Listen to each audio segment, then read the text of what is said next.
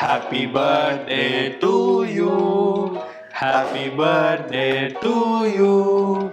Happy birthday to Sengal. Happy birthday to Madurai.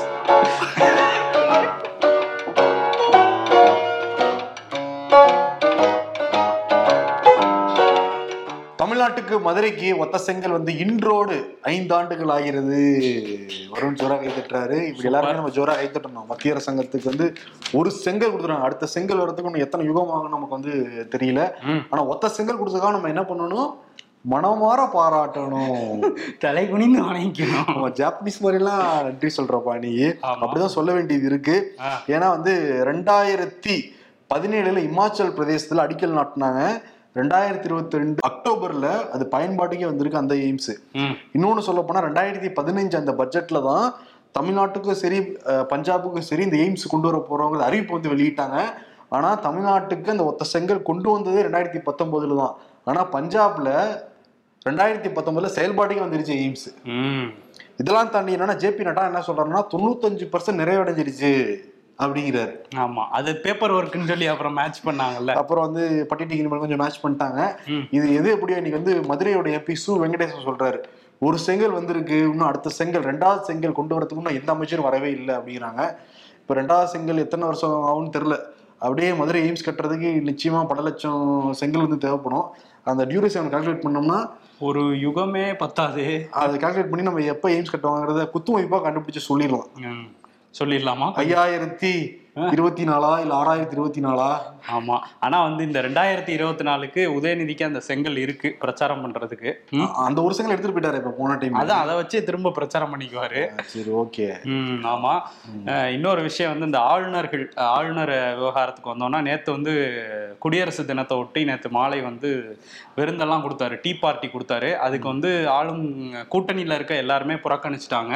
ஆனா திமுக மட்டும் வந்து கலந்துகிட்டு இருந்திருக்காங்க அமைச்சர் பெருமக்கள்லாம். அது காரணம் என்னன்னா நேற்று காலையிலே குடியரசு தின நிகழ்ச்சியில ஆளுநர் வந்து முதலமைச்சர் ரெக்வஸ்ட் வச்சிருக்காரு.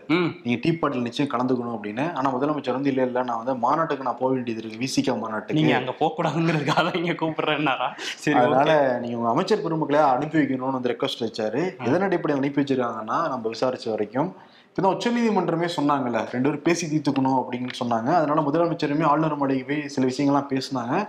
அதற்கு பிறகும் சமாதானம் ஆனாங்கன்னா ஆகல. உச்சநீதிமன்றம் சொன்னதுக்கு பிறகும் நம்ம அமைச்சர் பெருமக்களோட அனுப்பலைன்னா ஆட்சி கெட்ட பேர் வந்துரும்.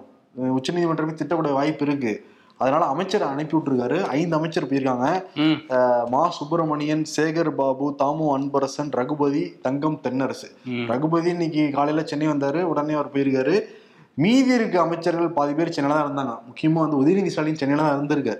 ஆனா அவர் போகல. அது காரணம் என்னன்னா சில தினங்களுக்கு முன்னாடி தான் சேலம் மாநாட்டுல ஆளுநர் பதவியே தேவையில்லைன்னு சொல்லிட்டு தீர்மானம் வாசிச்சாரு. தீர்மானம் வாச்ச கையோட போய் டீ குடிச்சவங்கன்னா மக்கள் கேள்வி கேட்பாங்க. அசிங்கமாயிடும் அப்படின்னு சொல்லிட்டு உதயநிதி மட்டும் போகல. மத்த அஞ்சு அமைச்சர்கள் போயிருக்காங்க. இவர் ராஜகண்ணப்பன் தானே அந்த உயர்கல்வித்துறை ஒதுக்கி இருக்காங்க அவர் போலயா? அதுதான் என்னன்னா காங்கிரஸ் அப்புறம் வந்து மதிமுக விசிகா மனிதநேய மக்கள் கட்சி ரெண்டு கம்யூனிஸ்ட் எல்லாருமே புறக்கணிச்சாங்க. ம். அதிமுகல சில பேர் போனாங்க. ஆமா இதே மாதிரி கேரளாலயும் அந்த டீ பார்ட்டியை வந்து புறக்கணிச்சிட்டாங்க. ஆளுநர் ஆரிஃப் முகமது கான் வந்து கூப்பிட்டிருந்தாரு. ஆனா வந்து முதலமைச்சர்ல இருந்து யாருமே அங்க போகல அமைச்சர்களும் போகல. இன்னைக்கு வந்து ஒரு நிகழ்ச்சிக்கு கிளம்புறதுக்காக ஆரிஃப் முகமது கான் வந்து ஆளுநர் மாளிகையில இருந்து வெளியே வந்தாரு. அவருக்கு வந்து SFI student federation of India அமைப்புல இருந்து மாணவர்கள்லாம் வந்து கருப்பு கொடி காட்டினாங்க. கோஷம்லாம் போட்டாங்க. சங்கி கோபேக் அப்படின்லாம் வந்து கோஷம்லாம் போட்டுட்டு இருந்தாங்க. அந்த கோஷத்தை பார்த்த உடனே இறங்கி வந்தவர் அவரும் வந்து கோஷம் போட ஆரம்பிச்சிட்டாரு. நீங்க? போங்க. நீங்க நான் போங்க அந்த மாதிரி இல்ல. ஆனா வந்து போங்க இவங்கெல்லாம் வந்து அப்புறப்படுத்துங்கலாம் சொல்லிட்டு இருந்தாரு. வாக்குவாதத்திலாம் ஈடுபட்டுட்டு இருந்தாரு. போலீஸ் வேற என்ன சொல்லி போலீஸ் வந்து அவங்கள பாதுகாக்கிறாங்க. அதனாலதான் அவங்க இதெல்லாம் பண்றாங்கன்னு சொல்லியும் ஆரிஃப் முகமது கான் வந்து சொன்னாரு. சொன்னது மட்டும் இல்லாம பக்கத்துல இருந்த டீ கடையில போய் ஒரு டீயை குடிச்சிட்டு அங்கேயே உட்காந்துட்டாரு நான் இங்க இருந்து கிளம்ப மாட்டேன். அடுத்த டீ ஆர்டர் பண்ணிட்டாரா? அடுத்த டீ ஆர்டர் பண்ணல. நான் வந்து கிளம்ப மாட்டேன். நேத்து டீ பார்ட்டி பார்ட்டி முடிச்சுட்டு இங்க வந்து வேற டீ குடிச்சிருக்காரு. டீ குடிச்சிட்டு நான் இங்கே தான் உட்காந்துருப்பேன் நீங்க அவங்க மேல வழக்கு போடுங்க அப்பதான் நான் கிளம்புவேன் அப்படின்ட்டு இருக்காரு. இப்போ வந்து கொஞ்சம் பேசி அனுப்புறதுக்கான வேலைகளை தான் கேரளா போலீஸ் பார்த்துட்டு இருக்காங்க. ஆமா ரெண்டு மூணு நேரம் உட்காந்துட்டு இருக்காரு. கத்திக்கிட்டு இருந்தா அந்த வீடியோ பார்க்கவே ஏதோ ஒரு வயசான பெரியவர். அந்த ஊர்ல எல்லாம் டீ குடிச்சிட்டு சவுண்ட் விட்டுட்டு இருப்பாங்க. அந்த மாதிரி தான் இருந்தது. ஆமா போட்டியே வந்து ஆர் என் ரவியா ஆரிஃப் முகமது கானான் தான் போட்டி போட்டுட்டு இருக்காங்க. குறுக்க நான் வந்தாங்கிற மாதிரி இவங்களும் வந்திருக்காங்க. தமிழிசை தெலுங்கானா ஆளுநர். அவங்க தெலுங்கானால நேத்து என்ன பண்ணிருக்காங்க அப்படின்னா காங்கிரஸ்க்கு பிரச்சாரம் பண்ணியிருக்காங்க. என்ன சொல்லியிருக்காங்க? பிஆர்எஸ் கட்சி வந்து பத்து ஆண்டுகள் சர்வாதிகார ஆட்சியை தான் நடத்திட்டு இருந்தாங்க. இந்த தெலுங்கானா மக்களுக்கு எதுவுமே பண்ணல அப்படின்னு சொல்லிட்டு. ஆனா இப்போ வந்திருக்க ரேவந்த் ரெட்டி தலைமையிலான அரசு வந்து ஆறு திட்டங்கள் ஆறு வாக்குறுதிகள் அறிவிச்சாங்க. அதுல ரெண்டு பண்ணி முடிச்சிட்டாங்க வந்த உடனேயே. அது மட்டும் இல்லாம சமூக நீதி சமத்துவமா எல்லாருக்கும் அந்த திட்டங்கள் போய் சேர்ற மாதிரி சிறப்பா வேலை பார்த்துட்டு இருக்காங்க. குறிப்பா அந்த மாநிலத்தில் உள்ள இளைஞர்களுக்கு வேலை வாய்ப்பு ஏற்படுத்தி தரதுக்கும் இந்த அரசு வந்து பாடுபட்டுட்டு இருக்கு அப்படின்னு சொல்லியிருக்காங்க. சரி இதே சமூக நீதி சமத்துவம் தானே முதலமைச்சர் மு க ஸ்டாலின் பேசிக்கிட்டு இருக்காரு. இங்க மட்டும் வந்து குதிரக்காம பேசுறாங்க அங்க காங்கிரஸ் வந்து பரம விரோத எதிர்க்கட்சி பாஜகவுக்கு. ஆமா. ஆனா அங்க பாராட்டிட்டு இருக்காங்க. அது சரி. அவர் மேல உள்ள கோபம். ஆனா வந்து. அவங்க வந்து கேசிஆர் இருந்தப்ப அதை பேசியிருக்கலாம்ல மக்கள் விரோத கட்சின்னு. விடலையே. கொடியேத்தவே விடலையே. இவங்க ஏத்த விடுறாங்கல்ல கொடியேத்த விடலப்பா. அவங்க எவ்வளவு வந்து பல்கலைக்கழகத்துக்கு போவாங்க பட்டமளிப்பு விழாவுக்கு. அங்க போயாவது பேசியிருக்கலாம்ல. சரி காலேஜ் முன்னாடி பேச முடியாத அரசியல். எவ்வளவு பிரஸ் மீட் கொடுக்குறாங்க. தமிழ்நாட்டுல வந்து அதை பேசியிருக்கலாம்ல. தமிழ்நாட்டுல வராங்க பாண்டிச்சேரி வராங்க எத்தனை பிரஸ் மீட் கொடுக்குறாங்க அக்கா? கொடுக்குறாங்க. இங்க இருந்தா சவுண்ட் விட்டுருக்கலாம்ல கேசிஆருக்கு. விடலையே. ஆட்சி போனதுக்கு பிறகு சவுண்ட் விடுறாங்க அக்கா. ஆமா இருக்கும்போது விட்டுருந்தா இன்னும் மோசமாயிருக்கும்னு நினைச்சிருப்பாங்க. அதனால இப்ப சொல்றாங்க. இன்னொன்னு வந்து இந்த சங்கீன் சொன்னையில ஆரிஃப் முகமது கான் சங்கீன் என்னை திட்டுறாங்கன்னு சொல்லிட்டு கொந்தளிக்கிறாரு. ஏன் அந்த வார்த்தையை கேட்டு எல்லாரும் இப்படி பயப்படுறாங்கன்னு தெரியல? ஆமா நேத்து பாத்தியா ரஜினிகாந்த் மகள். ஐஸ்வர்யா ரஜினிகாந்த் வந்து எங்க அப்பாவை சங்கின்னு சொல்றாங்க. எனக்கு ரொம்ப வேதனையா இருக்குன்னு இருக்காங்க அதுதான் பாஜக காரங்கெல்லாம் வந்து கடுப்பாயிட்டு இருக்காங்க ஏன்னா அண்ணாமலை வந்து நான் சங்கியாக பெருமை கொள்றேன்லாம் பேசி I am proud Sanghi proud Sanghi. Proud. அதுதான் அதான் தமிழ்ல சொன்னேன்.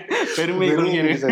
சரி அதனால வந்து அவர் வந்து இவங்கெல்லாம் ஏம்மா சங்கினா என்னம்மா கேவலமா? ஏமா இப்படி சொல்றீங்கன்னு பேசிட்டு இருக்காங்க ஆனா வந்து அவர் வந்து எங்க அப்பா வந்து சொல்லும் போது எனக்கு கஷ்டமா இருக்கு. அவர் சங்கி இல்ல. அதனாலதான் இந்த படத்துல நடிச்சிருக்காரு. அப்படின்னு லால் சவலாம் படத்தோட இசை வெளியீட்டு விழால பேசியிருக்காங்க. மக்கள் பார்த்துட்டு சொல்லுவாங்க. அதான் அந்த படம் ஓடணுங்கிறதுக்காக தான் இப்படி பேசுறாங்க அப்படிங்கிற இதுவுமே விமர்சனமும் போயிட்டு இருக்கு. இன்னொரு பக்கம் வந்து அந்த கழுகு காக்கா கதை சொல்லியிருந்தாரு. முன்னாடி நடந்த அந்த ஆடியோ லான்ச்ல ஆமா. அதுல கலந்துட்டு விஜய் தான் சொல்றாரு இன்டெரக்டான்னு சொல்லிட்டு ரஜினி எல்லாரும் சோசியல் மீடியால வருத்தத்துக்கிட்டு இருந்தாங்க விஜய் ரசிகர்கள். இப்ப அதுக்கு வந்து முற்றுப்புள்ளி வைக்கிற மாதிரி நேத்தே வந்து பேசியிருக்காரு ரஜினி. நான் வந்து விஜய் குறிப்பிட்டு பேசல விஜய் வந்து நான் வந்து விஜய்க்கு போட்டினாலும் சரி விஜய் எனக்கு போட்டினாலும் சரி இது ரெண்டு பேருக்குமே செய்வார் அது ம். எங்களுக்கு போட்டி நாங்க தான் அப்படிங்கிற மாதிரி ஃபுல் ஸ்டாப் வச்சிருக்காரு. ஆமா. இதெல்லாம் தெரியும்னா விஜய் ஃபுல் ஸ்விங்ல இருக்காரு அரசியல்ல. ஆமா. ஏதோ அரசியல் கட்சி பதிவு பண்ண போறாரு அப்படிங்கிற பேச்சுகள் பனையூர்ல வந்து கடந்த ரெண்டு நாட்களா மீட்டிங் வந்து போய்கிட்டு இருக்கு. கூடிய விரைவில் அறிவிக்கலாம் அப்படின்னு வந்து சொல்றாங்க. நாடாளுமன்ற தேர்தலிலேயே சில இடங்கள் நின்று ஆழம் பார்க்கலாம்லாம் ட்ரை பண்றாராம் அவரு. அப்படியா? இரண்டாயிரத்தி இருபத்தாறுல தான் கப்பு முக்கியம் சொன்னாரு. முக்கியம்னு சொல்றாரு அவரு. பட் சில இடங்கள்ல நம்ம ஏதாவது பண்ண முடியுமா? நாற்பது தொகுதியிலையும் ஃபோக்கஸ் பண்ணாம சில ஏரியாக்கள்ல எப்படியாவது பண்ணலாமா அப்படிங்கிற ஒரு எண்ணமே இருக்கு விஜய்க்கு ஓகே. இல்லாட்டி நம்ம மீட்டிங் போட்டுட்டு இருக்காரு. ஆமா அதே மாதிரி வந்து இங்க தமிழ்நாடு முதலமைச்சர் ஸ்பெயினுக்கு போய் இறங்கி இருக்காரு கிளம்பி இருக்காரு ஆமா இப்பதான் கிளம்பி கிளம்பி போயிருக்காரு ஆழ்வார்பேட்டையில இருந்து. ஒன்பது மணிக்கு ஃபிளைட்டு அதுக்கு அங்கிருந்து துபாய் போறாரு. துபாயில இருந்து ஸ்வீடன் போறாரு. ஸ்வீடன்ல இருந்து ஸ்பெயின் போறாரு. போறாரு. எல்லாம் அந்த முதலீடுகளை ஈர்க்கிறதுக்காக தமிழ்நாட்டுல வேலை வாய்ப்புகளை பெருக்கிறதுக்காக வந்து சொல்றாங்க. பிப்ரவரி ஏழாம் தேதி தான் திரும்பி வராரு இங்க தமிழ்நாட்டுக்கு. ஓகே. இன்னும் பத்து நாட்கள் இருக்கு. ம். பத்து நாட்களுக்குள்ள என்னென்ன பண்ண போறாங்கன்னு தெரியல இந்த அமைச்சர் பெருமக்கள் ஆமா. நேத்து வேற அந்த வெல்லும் சனநாயக மாநாடு விசிகாவோட மாநாடுல வந்து ஆயிரக்கணக்கான பேர் வந்து கூட்டம் கூட்டமா வந்து கலந்துக்கிட்டாங்க. கடைசி வரையும் கூட்டமும் இருந்தது. அந்த இதுல வந்து முக்கியமான சில தீர்மானங்கள்லாம் போட்டிருந்தாங்க விசிகா சார்பில். சென்னை இரண்டாவது தலைநகரமா இந்தியாவுக்கு ஆக்கணுங்கிற மாதிரி ஒரு தீர்மானம் இருந்தது. ஆளுநர் பதவியை ஒழிக்கணும். அதே மாதிரி மணிப்பூர்ல வந்து அமைதியை நிலைநாட்டணும். நாடு முழுவதும் வந்து சாதிவாரி கணக்கெடுப்பு எடுக்கணும் அப்படின்னு சொன்னாங்க.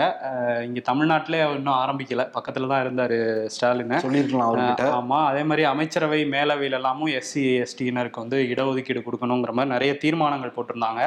அஹ் திருமா பேசும்போது ஒரு விஷயம் சொல்லியிருந்தாரு. என்னன்னா உயர்நீதிமன்றங்கள்ல இப்ப இந்தியாவில் உள்ள உயர்நீதிமன்றங்கள்ல ஐநூத்தி எழுபத்தைந்து நீதிபதிகள் இருக்காங்க. இதுல வந்து அறுபத்தேழு பேர் தான் ஓபிசி பிரிவினரை சேர்ந்தவங்க. பதிமூணு பேர் தான் பட்டியல் இனத்தை சேர்ந்தவங்க. ஒன்பது பேர் தான் வந்து பழங்குடி இனத்தை சேர்ந்தவங்க கிறிஸ்தவர்கள் இஸ்லாமிய இஸ்லாமியர்கள் உள்ளிட்ட அந்த சிறுபான்மையினத்தை சேர்ந்தவங்க வந்து பதினெட்டு பேர் தான் மற்ற எண்பது சதவீதம் பேருமே உயர் சாதி வகுப்பினராக தான் இருக்காங்க. அதனால தான் நமக்கு எதிரான தீர்ப்புகளாக வந்துட்டு இருக்கு அப்படிங்கிற மாதிரி பேசியிருந்தாரு. சமூக நீதி இல்லை நீதிமன்றங்கள்லன்னு சொல்லியிருந்தாரு. அதே மாதிரி முதல்வர் பேசும்போது என்ன சொல்லியிருந்தாருன்னா இன்னொரு தடவை வந்து பாஜக ஆட்சிக்கு வந்துட்டாங்கன்னா மாநிலங்களே இருக்காது எல்லாத்தையும் கார்ப்பரேஷனாக மாத்திருவாங்க அப்படின்னு சொல்லியிருந்தாரு. இன்னொன்று வந்து விசிகா வந்து திமுகவும் விசிகாவும் எப்படின்னா பெரியாரும் அம்பேத்கரும் போல பிரிக்கவே முடியாது அப்படிங்கிறதையும் அங்கேயும் சொல்லியிருக்காரு. சொல்லியிருக்காங்க. இதெல்லாம் தாண்டி என்னன்னா இந்தியா கூட்டணி ரொம்ப ஸ்ட்ராங்கா இருக்கணும். ஸ்ட்ராங்கா இல்லைன்னா அவ்வளவுதான் அப்படிங்கிற மாதிரி முதலமைச்சர் இங்கிருந்து சொல்றாரு இருக்கும் நிதிஷ்குமார் கிட்டயோ இல்ல வந்து மம்தா கிட்டயோ அரவிந்த் கெஜ்ரிவால்கிட்டயோ சொல்லலாம். முதலமைச்சர் மு க ஸ்டாலின். ஆமா. இந்த பத்து நாள் போயிட்டு இருக்கக்குள்ளார இந்தியா கூட்டணி இருக்குமா இருக்காதாங்கிற ஒரு பெரிய கேள்விதான். ஏன்னா அந்த அளவுக்கு வந்து பீகார்ல பிரச்சனைகள் வந்து வெடிச்சுக்கிட்டு இருக்கு. ம். நேற்று டீ பார்ட்டி பிஜேபி ஆள்ற மாநிலங்களை கவர்னர்கள் டீ பார்ட்டி கொடுத்தாங்க. அந்த மாநில முதல்வர்கள் போனாங்க. ஆனா ஆளாத மாநிலங்கள்ல பிஜேபிக்கு எதிராக ஆட்சி செய்யற அந்த மாநிலங்கள்ல வந்து பெரும்பாலும் முதலமைச்சர்கள் போகவே கிடையாது. நிதிஷ்குமாரா போவாரா இல்லையாங்கிற ஒரு பெரிய கேள்வி இருந்துச்சு. நிதிஷ்குமார் முத ஆளா போய் உட்காந்துருக்காரு அங்க கவர்னர் ராஜ்பவன்ல போய் உட்காந்துருக்காரு போகாம இருப்பாரா? டீ குடிச்சது மட்டும் இல்லாம பிஜேபி எம்எல்ஏக்கள்ட்ட எல்லாம் வந்து பேசிக்கிட்டு இருந்தாரு. எனக்கு ஆதரவு கொடுங்க. உங்க பக்கம் தாங்க வரேன் அப்படின்னாரா? ஆமா. ஒரு பக்கம் ஐக்கிய ஜனதா தளமும் சரி இன்னொரு பக்கம் ராஷ்டிரிய ஜனதா தளமும் சரி. மாறி மாறி மீட்டிங் போட்டுட்டு இருந்தாங்க அவங்க அலுவலகத்துல. கேட்டா என்ன சொல்றாங்கன்னா நாடாளுமன்றத்துக்காக நாங்க வந்து மீட்டிங் போடுறோம் அப்படிங்கிறாங்க. நாடாளுமன்றத்துல நீங்க எல்லாருமே இந்தியா கூட்டணியில தான் இருக்கீங்க. சட்டமன்றமே என்ன ஆகுது? தெரியல இதுல நாடாளுமன்றத்துக்கா? வெளிப்படையா தெரியுது என்ன உள்ள பேசிட்டு இருக்காங்க அப்படின்ட்டு. ஆனா எப்ப அவர் ரிசைன் பண்ண போறாருங்கிறது தெரியல. ஆனா ரிசைன் பண்ண. ஒரு பன்னெண்டு மணி நேரத்துல இருந்து இருபத்தி நாலு மணி நேரத்துக்குள்ளார திருப்பி சிஎம்ஆ பதவி ஏத்துடுவார் நிதிஷ்குமார்ங்கிறத சொல்றாங்க. முக்கியமா வந்து. பிஜேபி வந்து ரெண்டு மூணு நிபந்தனை வந்து வைக்கிறாங்க. நீங்க சிஎம்ஆ இருந்துக்கோங்க. நிதிஷ்குமார் சொல்றது அதான் நான் வந்து சிஎம்ஆ இருந்துக்கிறேன். பிஜேபி என்ன சொல்றாங்கன்னா ரெண்டு டெப்டி சிஎம் அதை தண்ணி சபாநாயகரும் எங்க ஆட்கள் தான் இருக்கணும்னு சொல்றாங்க பிஜேபி இருந்து. இதே தான் அவர் ஆர்ஜேடியும் சொன்னாரு. இதுக்கு முன்னாடி பிஜேபியோட இருந்தப்பயும் இப்படிதான் இருந்தாரு. திரும்பியும் போறாரு. ஓகே ரெண்டு வருஷத்துக்கு ஒரு தடவை அவர் மாத்திக்கிட்டே இருக்கணும்னு நினைக்கிறாரு போல. ஆனா ஒரே ஒரு விஷயம் தான் வரும். நம்ம யார்ட்டையாவது ஒரு வாக்கு கொடுத்துட்டு அது நிறைவேற்ற முடியல அப்படின்னா கூட நம்ம கஷ்டப்படுறோம். நிறைவேற்ற முடியலனால கஷ்டப்படுறோம். மாத்திலாம் பேச மாட்டோம் நம்ம. இவங்கெல்லாம் பாருங்க நூத்தி முப்பது கோடி மக்கள் பார்த்துக்கிட்டு இருக்காங்க. கொஞ்சம் கூட கூச்ச நாச்சமே இல்லாம ஒண்ணு பாட்டினாலதான் முதல் மீட்டிங் தான் நடந்துச்சு. பிஜேபி நாங்க வீட்டுக்கு அனுப்புவோம் அப்படின்ட்டு பொங்குநாப்புல நிதிஷ்குமார் போனாலும் அப்படின்னாரு. இதே நிதிஷ்குமார் தான் எல்லாத்தையும் ஒருங்கிணைச்சாரு வேற. போய் போய் இங்க எல்லாத்தையும் சந்திச்சுட்டு வந்திருந்தாப்புல. சொல்ல போனா நவீன் பட்நாயக் இருக்காருல்ல. பிஜேபி பிடிஎம் தெரியும். அங்கெல்லாம் போய் கேட்டதுக்கு பேசுனதுக்கு என்ன சொன்னாரு? நான் பாலியால நண்பரு அதனால பேசிட்டு இருந்தெல்லாம் வந்து சப்பக்கட்டு கட்டிக்கிட்டு இருந்தாரு. இப்ப அவரே வந்து மாறுறதுங்கிறது மக்கள் என்ன நினைப்பாங்க? அவ்வளவுதான். அவரு இவர் வந்து இவங்களெல்லாம் விட ஒரு படி மேல நான் காட்டுறதுக்காக இந்த மாதிரிலாம் பண்ணிட்டு இருக்காரு போல இன்னொரு விஷயம் அகிலேஷ் யாதவ் என்ன சொல்றாருன்னா நீங்க இருந்திருக்கணும் இந்த கூட்டணியில நீங்க தேவைங்கிற மாதிரிலாம் பேசிட்டு இருக்காரு அதெல்லாம் இன்னொன்னு சொல்லியிருக்காரு. நீங்க மட்டும் இருந்திருந்தீங்கன்னா எல் யாருக்கு வேணாலும் குண வாய்ப்புகள் வரலாம். நீங்க மட்டும் இருந்திருந்தீங்கன்னா சரியா உங்களுக்கு கூட அந்த பிஎம் வாய்ப்பெல்லாம் கூட வரும் அப்படின்ட்டு இருக்காரு ஆசையை தூண்டுறாரு. அகிலேஷ் நிதிஷ்குமார் நீ அங்க போனீங்கன்னா சிஎம் தான் இருக்கணும். ஆனா இங்க வந்தீங்கன்னா பிஎம் ஆயிரலாம். யோசிங்க அப்படின்னு சொல்லிட்டு பால போடுறாரு. இவரை நம்பி இனிமே பிஎம் எல்லாம் கொடுப்பாங்களா? அந்த மாதிரி தான் இருக்கு. ஆனா வந்து அகிலேஷ் யாதவ் இன்னைக்கு ஒரு விஷயம் பண்ணியிருக்காரு. காங்கிரஸ்க்கு வந்து பதினோரு சீட்டு வந்து யூபியில கொடுக்குறோம் அப்படின்னு சொல்லியிருக்காரு. ஸோ ஒரு தொய்வுல இருந்த இந்தியா கூட்டணிக்கு அது ஒரு வகையில ஒரு நம்பிக்கை அளிக்கிற விஷயமா வந்து யூபியில வந்து மாறி இருக்கு அப்படியே வந்து மகாராஷ்டிராவுக்கு போனோம் அப்படின்னா மகாராஷ்டிரால வந்து அந்த மராத்தா ரிசர்வேஷன் போராட்டம் நம்ம அதை பத்தி பேசியிருந்தோம். அது வந்து நேத்து நவி மும்பைல ஒரு அஞ்சாறு லட்சம் பேர் ஒரே இடத்துல கூடினது அப்படியே ஸ்தம்பிச்சிருச்சு அந்த நவி மும்பை நகரமே. மும்பைக்குள்ள வருவோம் அப்படின்னு எச்சரிக்கை விடுத்திருந்தாங்க. அதுக்குள்ள கவர்மெண்ட் என்ன பண்ணிட்டாங்கன்னா உங்க கோரிக்கைகள்ல எல்லாத்தையுமே ஏத்துக்கிறோம் அப்படின்னு சொன்னதுனால அந்த மராத்தா ரிசர்வேஷன் போராட்டத்தோட தலைவரா இருக்கிற மனோஜ் பாட்டீல் வந்து ஓகே நீங்க ஏத்துக்கிறீங்களா? நான் உண்ணாவிரதத்தை முடிச்சுக்கிறேன் அப்படின்னு சொல்லிட்டு அந்த பிரச்சனையை இப்போதைக்கு முடிச்சு வச்சிருக்காரு. நான் நம்புறேன் நீங்க பண்ணுவீங்க அப்படிங்கிறதையும் சொல்லியிருக்காரு. ஆனா பாக்க ரொம்ப சிம்பிளா இருக்காரு. ஆனா எவ்வளவு பெரிய கூட்டம் பாத்தியா? மும்பையே ஸ்தம்பிக்கிற மாதிரி இருக்கிறா இவர் ஏக்நாத் சிண்டே ஒரு செகண்ட் ஆடி முதல்ல ஜூஸ குடிங்க பஸ் ஏற்கனவே பல பிரச்சனை இருக்கேன் தேர்தல் வேற வருது? அப்படின்ட்டு அவர் வந்து இது பண்ணியிருக்காரு. இந்த இதெல்லாம் பத்தி பேசும்போது டெல்லியில இவங்க ஆம் ஆத்மி கவர்மெண்ட் இருக்குங்கல்ல அதுவும் அதை பத்தி அரவிந்த் கெஜ்ரிவால் ஒரு விஷயம் பேசியிருக்காரு. எங்க கட்சி ஆம் ஆத்மியை சேர்ந்த ஏழு எம்எல்ஏ கிட்ட இருபத்தஞ்சு கோடி ரூபா தரோம். எங்க பக்கம் வந்துருங்க. நாங்க அரவிந்த் கெஜ்ரிவாலை அரெஸ்ட் பண்ண போறோம். உங்களுக்கு போட்டியிடவும் சீட் எல்லாம் தரோம் அப்படின்னு சொல்லி ஏழு எம்எல்ஏ கிட்ட பேரம் பேசியிருக்கு பாஜக. பாஜக அப்படிங்கிறத வந்து சொல்லியிருக்காரு. வெளியே சொல்லியிருக்காரு. அவர் வந்து என்ன சொல்றாருன்னா எங்க ஆட்சியை கவுக்கிறதுக்கான பல சதிகளில் ஈடுபட்டுட்டு இருக்காங்க அப்படிங்கிறதையும் அரவிந்த் கெஜ்ரிவால் சொல்றாரு. இருபத்தஞ்சு கோடி ஒவ்வொரு எம்எல்ஏக்கள்னா பல எம்எல்ஏக்கள் இருப்பாங்க. இந்த அமலாக்கத்துறை ஐடில என்ன பண்ணிட்டு இருக்காங்க?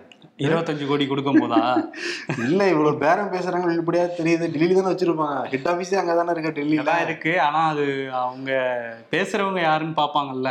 அவங்கள பார்த்துட்டு தான் நடவடிக்கை செயல்படலையா அமலாக்கத்துறை? இல்ல, அமலாக்கத்துறை- குற்றச்சாட்டியா இல்ல கொடுத்தாங்கன்னா தான் பிடிப்பாங்கன்னு சொல்ல வந்தேன். இருபத்தஞ்சு கோடி கையில கொடுத்தாங்கன்னா இந்நேரம் யார் கொடுத்தாங்களோ அவங்கள அரெஸ்ட் பண்ணிடுவாங்க அந்த அளவுக்கு ஸ்ட்ரிக்டா இருப்பாங்க.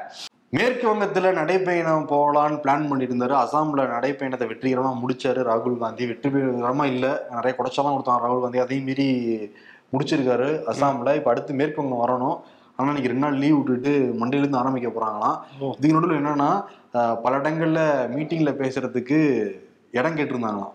ஆனா திரிணாமுல் காங்கிரஸ் அரசு அனுமதி மறுத்திருக்காங்க. அது காரணம் என்ன சொல்றாங்கன்னா இங்க வந்து பொதுத் தேர்வு நடந்துகிட்டு இருக்கு. மீட்டிங்ல வச்சா மாணவர்கள் படிக்க முடியாது.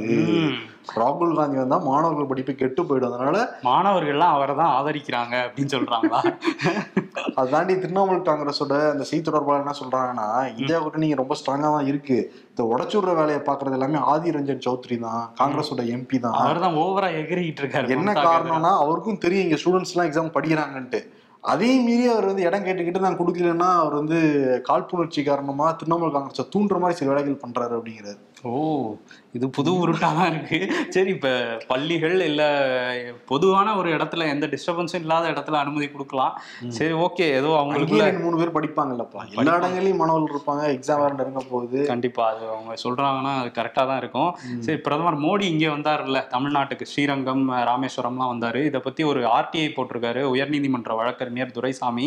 அவர் என்ன கேட்டிருக்காருன்னா பிரதமர் மோடி இங்க வந்தது வந்து அலுவலக ரீதியா வந்திருக்காரா? இல்ல வந்து அவர் தனிப்பட்ட முறையில வந்திருக்காரா? அப்படின்னு கேட்டிருக்காரு. அதே மாதிரி இன்னொரு கேள்வி என்னன்னா அவர் வந்து அரசு வாகனங்கள்லாம் எடுத்துக்கிட்டு சட்டத்தை மீறி தான் இங்க வந்திருக்காரா? அவர் தனிப்பட்ட முறையில வந்திருக்காரு அப்படின்னா அப்படிங்கிற கேள்வியும் கேட்டிருக்காரு. இதே மாதிரி பொதுமக்கள் நினைச்சா அரசு வாகனங்கள் எடுத்துக்கிட்டு இந்த மாதிரி பயணம் போக முடியுமா? அப்படிலாம் கேள்வி கேட்டிருக்காரு. இந்த கேள்விக்கெல்லாம் பதில் வரும் அப்படின்னு நம்பி கேட்டிருக்காரு.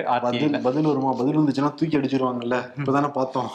பதில் கொடுத்தவரை ஆமா சதன் ரயில்வேல வந்து எங்கெங்கெல்லாம் வந்து மோடியோட பேனர் வச்சிருக்காங்கன்னு ஆர்டி கேள்விக்கு முறையான பதில் கொடுத்தாரு. அதற்கு பிறகு ஒரு தூக்கி அடிக்கப்பட்டார். இதெல்லாம் ஆர்டிக்கு பதில் சொல்றவங்க கண்ணு முன்னாடி வந்து போகுமா இல்லையா? கண்டிப்பா வரும்ல. சரி ஓகே அவர் கேள்வி கேட்டிருக்காரு பார்ப்போம். ம். இன்னொரு பக்கம் என்னன்னா நேத்து அதிமுக எல்லாம் வறுத்துருக்காங்க திமுக திட்டுறாங்களே தவிர பிஜேபி திட்டவே மாட்டேங்கிறாங்கப்பா. அதுவும் கொஞ்சம் அவரு திட்டுற மாதிரி இல்லை. இன்னும் நல்லா வேற பேசியிருக்காரு. கேசி கருப்பண்ணன் இருக்காருல்ல முன்னாள் அமைச்சர் அவர் என்ன சொல்லியிருக்காரு? பொதுக்கூட்டத்தில் பேசும்போது ஒரு கணவன் வந்து எப்படி மனைவியையும் குழந்தைகளையும் அனுசரித்து போய் ஒரு அரவணைச்சு போனா எப்படி குடும்பம் நல்லா இருக்குமோ அதே மாதிரி மத்திய அரசை வந்து அரவணைச்சு போனாரு ஆதரிச்சாரு அவங்கள. அதனால தான் வந்து எடப்பாடி பழனிசாமி வந்து ஆதரிச்சாரு. அதனால தான் ஆயிரக்கணக்கில் ஆயிரக்கணக்கான கோடி வந்து இங்கே வந்தது தமிழ்நாட்டுக்கு அப்படின்னு சொல்லியிருக்காரு. நிறைய டெண்டர்களும் வந்தது அப்படிங்கறத அவர் சொல்லலை. வந்தது இல்லை அந்த டைம்ல வந்தது. இதே எடப்பாடி பழனிசாமி தான் வந்து எந்த அரசா இருந்தாலுமே வந்து இந்த பொதுக்குழுல பேசினார்ல. எந்த அரசா இருந்தாலுமே வந்து மாநில அரசு எதுவும் பண்ண மாட்டேங்கிறாங்கன்னு சொல்லிட்டு காங்கிரஸ் இன்டெரக்டா பிஜேபி திட்டி தான் பேசினாரு. ஆனா கேசி கருப்பணன் வந்து கணவன் மனைவி. இரட்டைக்கோளோட துப்பாக்கின்னு சொல்லலையா? அதை சொல்லல. அதோடையும் திட்டியிருக்காரு. ஓபிஎஸ் ஒரு விஷனாக பாம்பு அப்படின்லாம் சொல்லியிருக்காரு. அங்க திட்டுவாங்க ஆனா பிஜேபி அப்படியே சாஃப்டா கூட இல்ல. நீ நட்புக்குள்ள தான் இருக்க அப்படிங்கிற மாதிரி பேசுறாங்க. திரும்ப ஆட்சிக்கு வந்துட்டோம்னா ஆதரிப்போங்கிற மாதிரி இருக்கு ஒரு பேச்சு. ஆமா ஆனா எடப்பாடி பழனிசாமி ஃபுல்லா திமுக தான் திட்டிருக்காரு. இங்க வந்து கொள்ளையர்கள் ஊடுருவல் ரொம்ப அதிகமா இருக்கு தமிழ்நாட்டுல. காவல்துறை நடவடிக்கையே வந்து இல்ல. சட்டம் ஒழுங்கு வந்து குடி தோண்டி புதைச்சிட்டாங்க. தமிழ்நாட்டுல வந்து முதலமைச்சர் சிஎம் பதவி ஏத்த உடனேயே சட்டம் ஒழுங்கு பிணவரைக்கு வந்து போயிருக்கு. மக்கள் நடமாடவே அச்சப்படுறாங்க அப்படிங்கிற மாதிரி அடுக்கடுக்கான குற்றச்சாட்டுகள் வச்சிருக்காரு அவர் எடப்பாடி. அப்ப இவர் ஆட்சிக்கு வந்தானா அந்த பிணத்துக்கு உயிர் கொடுத்து திரும்ப கூட்டு வருவேன்னு சொல்றாரு போல. அது மூட நம்பிக்கை பகுத்தையோ நம்ம வந்து யோசிக்கணும். ஆமா. ஆனா என்னன்னா சிவகங்கை அந்த காளையார் கோயில்ல ஒரு ஒரு சம்பவம் நடந்திருக்கு. நள்ளிரவுல ஒரு கும்பல் வந்து வீட்டுக்குள்ள புகுந்து அங்கிருந்து அறுபது வயசு பெரியவர் சின்னப்பன் அவருடைய மனைவி அப்புறம் அவங்களுடைய மருமகள் ரெண்டு குழந்தைகள். பத்து வயசு பையன் ஒருத்தன் இப்போ பன்னெண்டு வயசு பையன் ஒருத்தர் பத்து வயசு சிறுமி ரெண்டு பேரையும் அந்த கொள்ளையர்கள் வந்து அடிச்சிருக்காங்க. கம்பால் அடிச்சு எல்லாரும் மயக்கம் போட்டு விழுந்துருக்காங்க. அதற்கு பிறகு அந்த பத்து வயசு சிறுமி காலையில எழுந்திருச்சு பக்கத்து வீட்டுல போய் சொன்னதுக்கு அப்புறம் அந்த ஒரு விஷயம் தெரிஞ்சிருக்கு. அவங்கள ஹாஸ்பிட்டல்ல போய் அட்மிட் பண்ணினா அந்த காட்சியெல்லாம் பார்க்கறவே ரொம்ப கொடூரமா இருக்கு. ஆமா, அவங்க தாக்கப்பட்ட பாக்குறப்பவே இவ்வளவு கொடூரமா தாக்குவீங்க அப்படின்னு மாதிரி தான் இருக்கு. இப்ப ஐந்து தனி தனிப்படை அமைச்சு காவல்துறை தேடிக்கிட்டு இருக்காங்க அதான் தனிப்படை மட்டும் அமைச்சிடுறாங்க. முன்னாடியே வந்து இந்த மாதிரியான விஷயங்களை இன்னும் கொஞ்சம் ஸ்ட்ரிக்ட் பண்ணாங்கன்னா சட்டம் ஒழுங்கு சரியா இருக்கும்.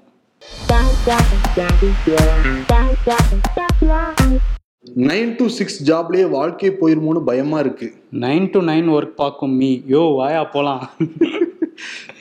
மனுஷனுக்கு இருக்கிற பெரிய வலிமை என்ன தெரியுமா? எவ்வளோ பிரச்சனை இருந்தாலும் யாராச்சும் கேட்டா நான் நல்லா இருக்கேன்னு சொல்றது. அப்பாவா சங்கின்னு சொல்லும்போது கோவம் வரும். இப்ப சொல்றேன் ரஜினிகாந்த் சங்கி கிடையாது. அப்போ அவருக்கு சங்கிங்கிற இமேஜ் யாரால வந்துச்சு? அப்பாவால தான் ட்ரிப் போறாங்க. முன்னாடியே பிளான் போட்டிருந்தா நாமளும் மூணு நாள் ட்ரிப் போயிருக்கலாம். பேங்க் பேலன்ஸ் கிளிப்ப அப்படிங்கதான். அரசியல்ல இதெல்லாம் சாதாரணமாப்பா. இன்னைக்கு விருது வந்து மோடிக்கு அமித்ஷா கொடுக்கலாம். காரணம் என்னன்னா அரவிந்த் கெஜ்ரிவால் சொல்லியிருக்காரு. இருபத்தஞ்சு கோடி கொடுத்து எங்க எம்எல்ஏக்கள் இழுக்க பேரம் பேசிட்டு இருக்கு பாஜக அப்படின்னு சொல்ற குற்றச்சாட்டு வைக்கிறாரு. ஆமா அதே மாதிரி நிதிஷ்குமாரையும் இழுக்க பார்த்துட்டு இருக்காங்கிறது வெளிப்படையா பேசிட்டு இருக்காங்க பீகார்ல. சரி இதான் முதல் முறையான்னு பார்த்தா கிடையாது. இதுக்கு முன்னாடி பல இடங்கள்ல வந்து நடந்திருக்கு. இப்ப மகாராஷ்டிரா ஆட்சி அமைச்சதே இப்படிலாம் வாங்கிதான்னு சொல்லிட்டு அங்க இருக்க சிவசேனா டூப்ளிகேட் சிவசேனா அவங்க உத்தவ் சிவசேனா. உத்தவ் சிவசேனா வந்து சொல்லிக்கிட்டு இருக்காங்க. பல மாநிலங்கள் வந்து நடந்திருக்கு. ஆமா. இதெல்லாம் பாக்குறப்ப பண்ணாலும் பண்ணுவாங்கப்பா அப்படிங்கிற மாதிரி தானே தெரியுது. அதெல்லாம் என்னன்னா நம்பி வாங்க சந்தோஷமா இருங்க அப்படின்னு சொல்றாங்க அவங்க இந்த இருபத்தஞ்சு கோடி வாங்கி நம்பி வாங்க சந்தோஷமா இருப்பீங்க. எந்த ரைடும் இருக்காது அப்படின்ட்டு இருப்பாங்க. கூப்பிடுறாங்கல்ல அதனால அது அப்படியே கொடுத்துடலாம் அவார்டு. நம்பி வாங்க சந்தோஷமா இருங்களா விடைபெறலாம். நன்றி. வணக்கம்.